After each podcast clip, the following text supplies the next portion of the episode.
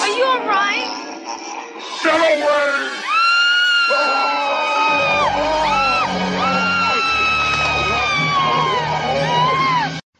Regresamos con la tercera temporada de Niñas a Dormir. En esta ocasión fueron seleccionados cuentos de tres escritoras, Adela Fernández, Armonía Summers y Leonora Carrington. Pero antes de adentrarnos al clásico terror de lo cotidiano, te cuento que durante esta tercera temporada relatamos dos cuentos de cada autora que harán tu piel erizar de lo terrorífico y perturbador que pueden llegar a ser estas historias.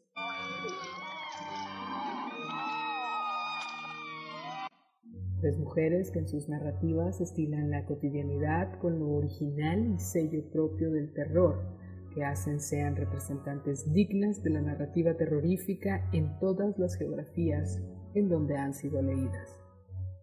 Los horrores cotidianos, la guerra, el racismo, la soledad, los mundos paralelos, la locura. En fin, todo esto se mezcla con la emoción humana más profunda y básica, el miedo.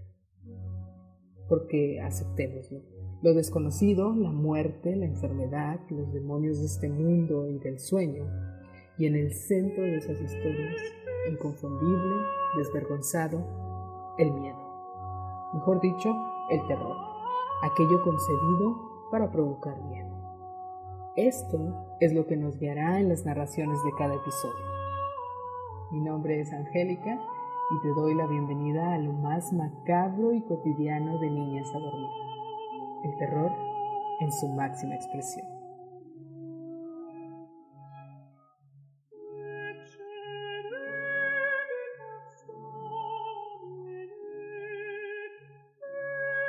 Para el primer episodio de Niñas a Dormir, hemos seleccionado el cuento de Adela Fernández, La jaula de tía Enedina.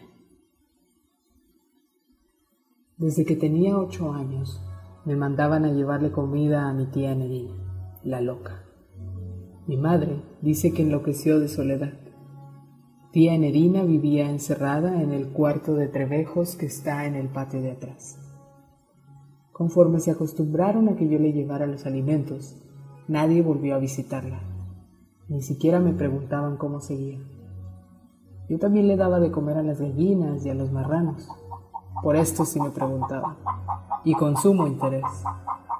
Era importante para ellos saber cómo iba la engorda. En cambio, a nadie le importaba que tía Enedina se consumiera poco a poco. Así eran las cosas, así fueron siempre. Así me hice hombre, en la diaria tarea de llevarle comida a los animales y a la tía. Ahora tengo 19 años y nada ha cambiado. A la tía nadie la quiere. A mí tampoco, porque soy negro. Mi madre nunca me ha dado un beso y mi padre dice que no soy su hijo. Goyita, la vieja cocinera, es la única que habla conmigo. Ella me dice que mi piel es negra porque nací aquel día del eclipse, cuando todo se puso oscuro y los perros aullaron. Por ella he aprendido a comprender la razón por la que nadie me quiere. Piensan que al igual que el eclipse, yo le quito la luz a la gente. Es Goyita también la que cuenta muchas cosas, entre ellas cómo enloqueció mi tía Enedina. Dice que estaba a punto de casarse y en la víspera de su boda, un hombre sucio y harapiento tocó a la puerta preguntando por ella. Ese hombre le auguró que su novio no se presentaría a la iglesia. Le dijo que para siempre sería una mujer soltera, que él, compadecido de su futuro, le regalaba una enorme jaula dorada para que se consolara en su vejez cuidando canarios. El hombre se fue sin darle más detalles. Tal como lo dijo aquel hombre, el novio no se presentó a la iglesia y mi tía Enedina enloqueció de soledad.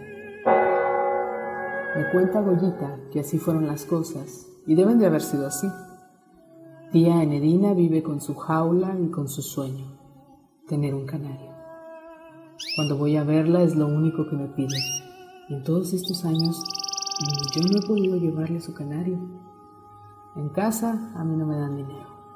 El pajarero de la plaza no ha querido regalarme ninguno y el día que le robé el suyo a doña Ruperta, por poco me cuesta la vida. Yo lo tenía escondido en una caja de zapatos. Me descubrieron y a golpes me obligaron a devolvérselo. La verdad, a mí me da mucha lástima la tía y como nunca he podido traerle su canario, hoy decidí darle caricias. Entré al cuarto. Ella, acostumbrada a la oscuridad, se movía de un lado a otro. Se dio cuenta de que eso para mí era fascinante. Apenas podía distinguirla, ya subiéndose a los muebles o encaramándose en un monto de periódicos. Parecía una rata gris metiéndose entre la chatarra. Se subía sobre la jaula dorada y se mecía. El balanceo era algo más que triste. Parecía una de esas arañas grandes y zancudas, de pancita pequeña y patas largas. A tientas, entre tumbos y tropezones, comencé a perseguirla. Qué difícil me fue atraparla. Estaba sucia y apestosa. Su rostro tenía una gran semejanza con la imagen de la santa leprosa de la capilla de San Lázaro, huesuda, cadavérica. No fue fácil hacerle el amor.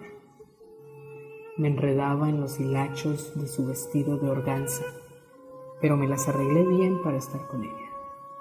Todo esto a cambio de un canario que por más que me empeñaba, no podía regalarle. Después de aquello, cada vez que llegaba con sus alimentos, sacaba la mano de uñas largas y buscaba mi contacto. Llegué a entrar repetidas veces, pero eso comenzó a fastidiarme. Tía Enedina me lastimaba me incrustaba sus uñas, me mordía y sus huesos afilados y puntiagudos se encajaban en mi carne. Me dañaba. Así, así que decidí mejor darle un canario, costara lo que costara. Han pasado ya tres meses que no entro al cuarto. Le hablo de mi promesa y ella ríe como un ratón y pega de saltos. Me pide alpiste. Posiblemente quiere asegurar el alimento del canario. Todos los días le llevo un poco de alpiste, de ese que compra Goyita para su jilguero. Lo del canario parece imposible. No puedo conseguirlo. Ya ha pasado más de un año. Yo no quiero volver a tocarla y le he propuesto para su jaula el jilguero de Goyita.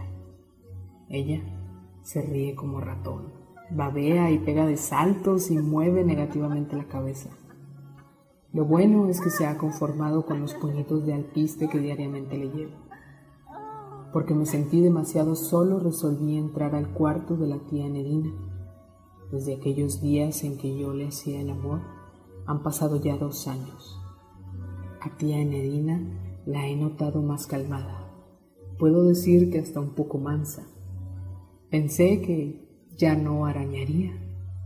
Por eso entré, a causa de mi soledad y el haberla notado apacible. Ya dentro del cuarto quise hacerle el amor, pero ella se encaramó en la jaula. Yo la necesitaba. Esperé largo rato hasta que me acostumbré a la penumbra y fue cuando pude ver dentro de la jaula a dos niñitos, escuálidos, esqueléticos, albinos. Tía Enedina les daba alpiste y los contemplaba tiernamente ahí encaramadas sobre la jaula.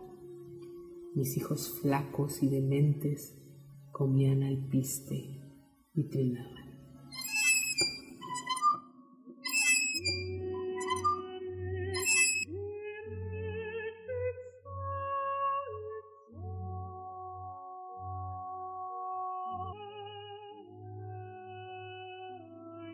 Las historias narradas en Mesa Dormir son historias que poseen la originalidad y calidad suficientes de sus autoras para demostrar que no estamos ante ninguna moda, sino ante una propuesta narrativa rica en imaginación, vigorosa, diversa y de particular gusto por lo macabro. Te invito a que compartas este contenido y las historias en las que aparecen una y otra vez las siluetas de nuestros miedos y nuestros deseos en especial los más oscuros. escucha, disfruta o sufre con la literatura del terror. Pero no olvides compartir y seguirnos en Spotify e Instagram. Nos escuchamos en el siguiente episodio de Niñas a Dormir.